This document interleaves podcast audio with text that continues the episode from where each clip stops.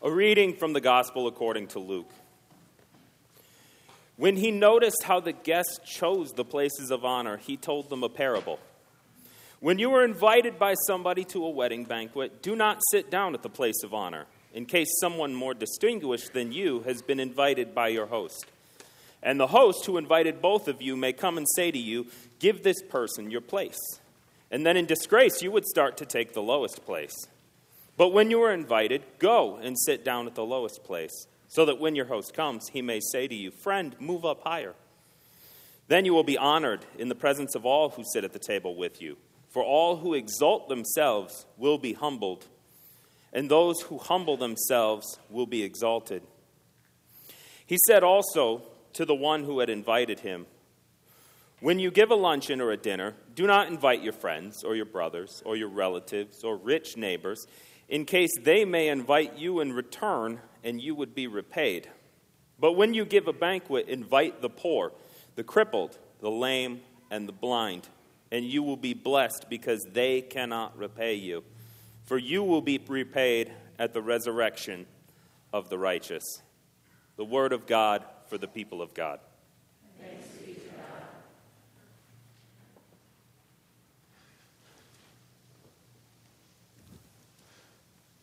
So, 10 years ago, I took my first trip to the Holy Land. On the very first day of our trip, we went to the little town of Bethlehem. We went to a place called the Church of the Nativity. The, the Church of the Nativity is one of the, the most ancient and sacred sites in all of the Christian faith. The Church of the Nativity is, is built over a cave that is said to be the very spot where Jesus was born. And so, of course, I was excited uh, to go to, to Bethlehem to experience this place that I'd only ever sung about in carols, to, to see this church that was built on the spot where, where Jesus was born. When I got to Bethlehem, though, I discovered what, what everybody who goes to the Holy Land inevitably discovers, which is that the Church of the Nativity is a massive letdown. From, from the outside, this church looks like like, like just a big crumbling pile of rubble and rocks, and it looks even worse on the inside. So when you go into the church, you discover that the sanctuary is, is dark and gloomy, and it looks like and feels like the whole church could just fall down at any minute, which is probably because the whole church could just fall down at any minute. Just before we went on our trip 10 years ago, the Church of the Nativity in Bethlehem was placed on a list of the world's 100 most endangered monuments. The, the wood ceiling of the church is hundreds of years old and it's been rotting away so that whenever it rains, water comes pouring into the church. And the water has been destroying these, these mosaics and paintings, some of them close to a, a thousand years old. You know, the church has survived several earthquakes through the centuries, but there's a real fear that the next time the ground shakes, the whole thing is just going to come tumbling down. And you might wonder, how did it come to this? How, how did we arrive at this moment when one of the most ancient and sacred churches in all of the Christian faith, the oldest continuously used church in all of the Christian world, is falling to pieces before our very eyes? To, to answer that question, all you have to do is look at the people who are in charge of taking care of that church. So the, the Church of the Nativity is shared by three different groups of Christians Orthodox Christians, Catholic Christians, and Armenian Christians. For a thousand years have, have shared that church together. And for all of that thousand years, these three groups of Christians have been engaged in an ongoing, never ending turf war to see who can control which parts of the church. A thousand years ago, some invisible lines were drawn up and these traditions were agreed to. And ever since then, these, these groups have been going at it like cats and dogs, fiercely protecting their territory and trying to inch and elbow their way into the other group's parts of the church. And, and this long, centuries long turf war sometimes erupts into actual violence, especially at this time of year. Right? So, this time of year, the, the church goes through a several day long massive cleaning project. For, for days in December, the church fills with monks and priests and, and worshipers, and people give the church a good scrubbing from top to bottom to, to get ready for the Christmas worship that happens there in Bethlehem. And things are always tense when the church is filled with all of these priests and monks and worshipers. During this, this several day long cleaning project, people watch each other like hawks to make sure that nobody crosses any of those invisible lines.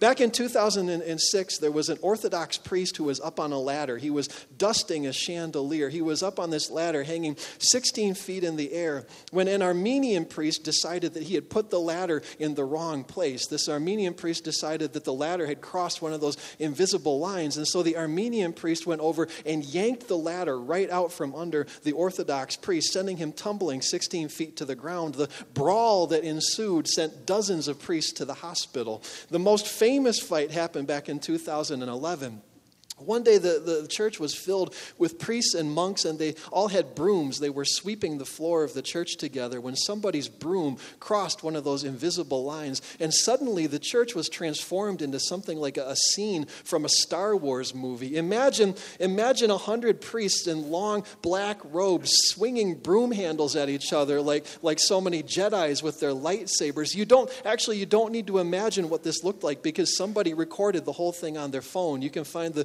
the video on the internet. If you watch the video, what you will see is that this brawl only ends when riot police come pouring into the church to, to break things up. And, and so, this is the reason why the Church of the Nativity is falling to pieces. The, the three groups of Christians who control the church and care for the church can't stop bickering long enough to come up with a plan to fix the roof and to save, to save this building. And that's sad. It's, it's sad that the oldest continuously used church, one of the most ancient and sacred buildings and all of the Christian faith is, is falling to pieces right in front of our eyes. But what is even sadder is the way that all of this illustrates just how far the followers of Jesus have departed from the ways that he taught us. The, the Church of the Nativity in Bethlehem is a perfect illustration of just how far the followers of Jesus have departed from the ways that he teaches us in this morning's scripture reading.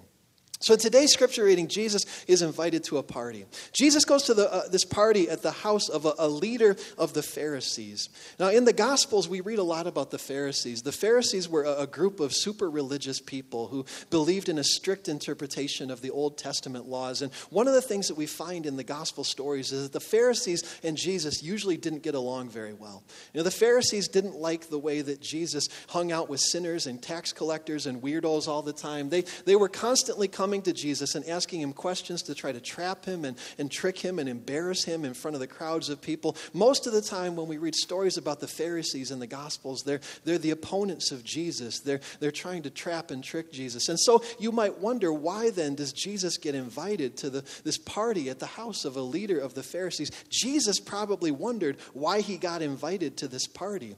As Jesus was eating hors d'oeuvres and drinking the punch, he looked around the room and he saw all of these, all of these wealthy and powerful powerful and well connected people. He saw politicians and community leaders and religious leaders, and these were not the kind of people Jesus usually hung out with. These were not the kind of parties that Jesus usually went to. And I imagine that as Jesus looked around that room, he must have wondered what was going on. He must have suspected that, that something was up. And then there came this moment when a servant came into the room, and, the servant said, All right, dinner is about to be served. And suddenly there was this mass stampede of people who went rushing for the dinner table. And these wealthy and powerful and well connected people were pushing and shoving and elbowing each other, trying to get to the best seats at the table. Now, to understand what's happening in this moment, you need to know that dinner tables in those days didn't look like, like the kind of table that you and I eat at. Now, back in the time of Jesus, people didn't eat, eat their dinner sitting on chairs. Tables in the time of Jesus were, were very low to the ground.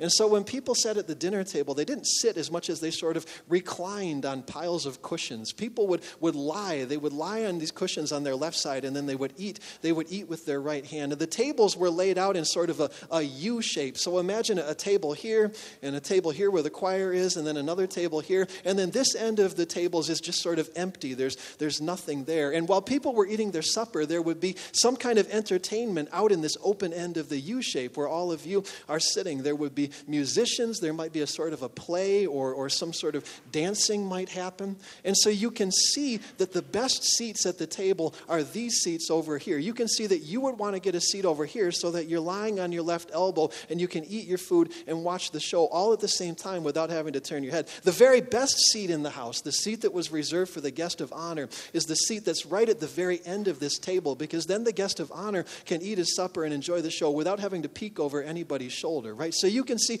this is the good end of the table to be at. But the people down here at this end really have a lousy arrangement, right? Because if you're down at this end of the table, now your back is to the entertainment. And if you want to watch the show, you've got to turn your head all the way around and crane your neck so that at the end of the night you go home with stiff shoulders and a sore back and a great big crick in your neck. Nobody wants to get stuck down at that end of the table. And so when somebody announces supper is about to be served, people take off for the dinner table and they push and shove and try to get seats over here where they can see the show and not have to go home with a, with a sore neck. Jesus watches all of these people pushing and shoving and rushing to get to the table. And Jesus, as he's watching all of this happens, he waits. He waits for the host. He waits for this Pharisee to come and say to him what the supposed host is supposed to say to the guest of honor. Jesus waits for this Pharisee to come and say, Come, Jesus, and take your seat at the place of honor. Jesus is the reason this party is happening. The host is supposed to come and escort him to the seat of honor. But the host, the Pharisee, he doesn't do that. Instead, the host goes and takes his own seat, and then he turns and looks at Jesus and watches to see what Jesus will do. All of the other guests come and take their places at the table, and then every eye in the room turns to look at Jesus to see what Jesus is going to do. And this is the moment when Jesus realizes that this whole party was a setup, this whole party was a trap. Jesus realizes that the host is waiting for Jesus to come and take his place at the seat of honor so that then, in front of all of the other guests, the host can say to him, Jesus, what are you doing here? Who do you think you are to place yourself above all of these people with their fancy titles and their fat checkbooks? Don't you know that you're just some jumped up little rabbi from the middle of nowhere? Jesus, go down and sit at the end of the table with the nobodies, Jesus. Go and sit where you belong. Jesus realizes that this whole party was set up so the Pharisee tomorrow will be able to say to his Pharisee friends, Let me tell you how I put that Jesus guy in his place when he came to my house last night. Jesus realizes that he has been led into a trap. But Jesus is not about to fall for it, right? So, after everybody has taken their places, when they're all sitting at the table, when every eye in the room is looking at Jesus, Jesus begins to speak. He starts to teach. Jesus says, Listen, everybody. He says, I've learned something going to all these parties. He said, I've learned that when you get invited to a, a wedding banquet, you should never sit in the seat of honor. Because then you might discover that, that the host had reserved that spot for somebody else, and then the host will ask you to move, and then it will be awkward, and you'll be embarrassed in front of everybody, and you'll have to take the walk of shame to the other end of the table. Jesus says, No, when you go to a party, always take the very lowest seat at the table. Always take the worst seat that you can get to. That way, a gracious host can come and say, Jesus, what are you doing down here? Come and sit towards the top of the table. Come and sit over here by me where you belong. Jesus says, For all all who exalt themselves will be humbled, and all who humble themselves will be exalted.